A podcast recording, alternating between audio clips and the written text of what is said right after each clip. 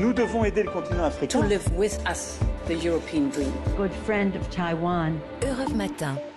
La revue de presse internationale sur Europe 1 nous emmène d'abord en Italie avec Antonino Gallofaro. Bonjour Antonino. Bonjour. Alors de quoi on parle dans le pays aujourd'hui?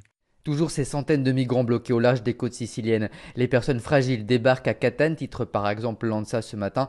L'agence de presse écrit que 357 personnes ont pu descendre hier soir du Geo Barents, le navire de Médecins sans frontières, alors que 215 autres personnes ont dû rester à bord.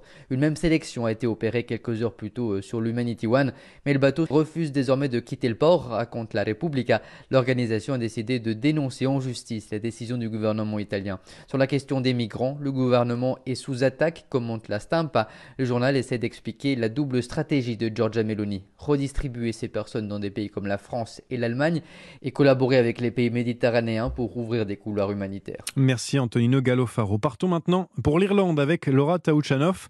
Qu'est-ce qu'on lit à la une ce matin? Eh bien, de la vocation des prêtres. Où est-elle passée? Voilà la une de l'Irish Times.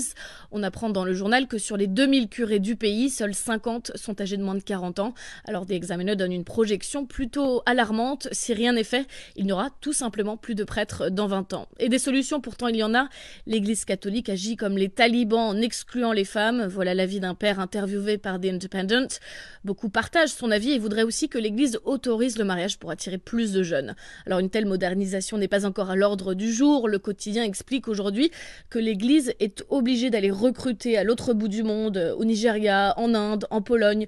Mais ce ne sont pas des footballeurs qu'on peut transférer contre de l'argent, explique un autre prêtre. La culture, la langue, les traditions catholiques, tout cela change d'un pays à l'autre. Merci Laura Taouchanoff. On part enfin en Argentine avec Flora Genoux, où une annonce a été faite dans le pays. Un changement majeur, mais c'est quoi? La retraite à 55 ans au lieu de 60. Elle vient d'être approuvée pour les fonctionnaires dans la province du bout du monde, la Terre de Feu. Une mesure qui court jusqu'en 2027, précise l'agence de presse Telam.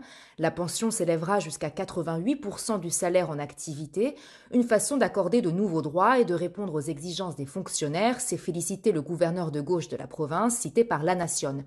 Une mesure adoptée localement de façon unanime dans ce pays fédéral, mais qui fait polémique à Buenos Aires alors que le pays doit rembourser une dette colossale. Et ce débat avec une très forte inflation, c'est une mesure irresponsable de court terme et électoraliste, à critiquer l'opposition de droite dans des propos rapportés par Infobae. Merci Flora Genoux et merci aux correspondants un peu partout dans le monde. 6h54 sur Europe 1. Dans un instant, la suite d'Europe Matin avec Dimitri Pavlenko.